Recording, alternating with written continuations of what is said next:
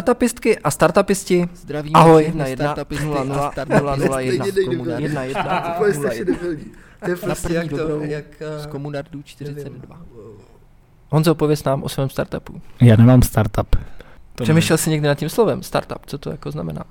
můžu Začít. A je tam jako takový to nahoru, že jo? Mhm. Že jakože to půjde úplně do nebes. To by mohl být i start down, nebo finish up, nebo finish down. Finish up je, že to prodáš. Fakt? To si tak říkáme ne. Ne. startupovou komunitou. ne, ale tak jako je to.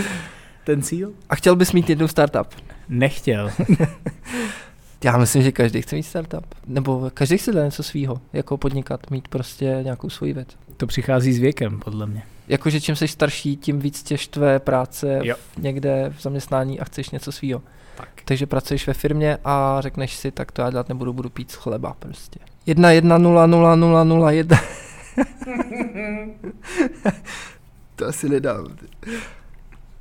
Startupistky a startupisti, ahoj. Začínající, rychle se vyvíjející, perspektivní.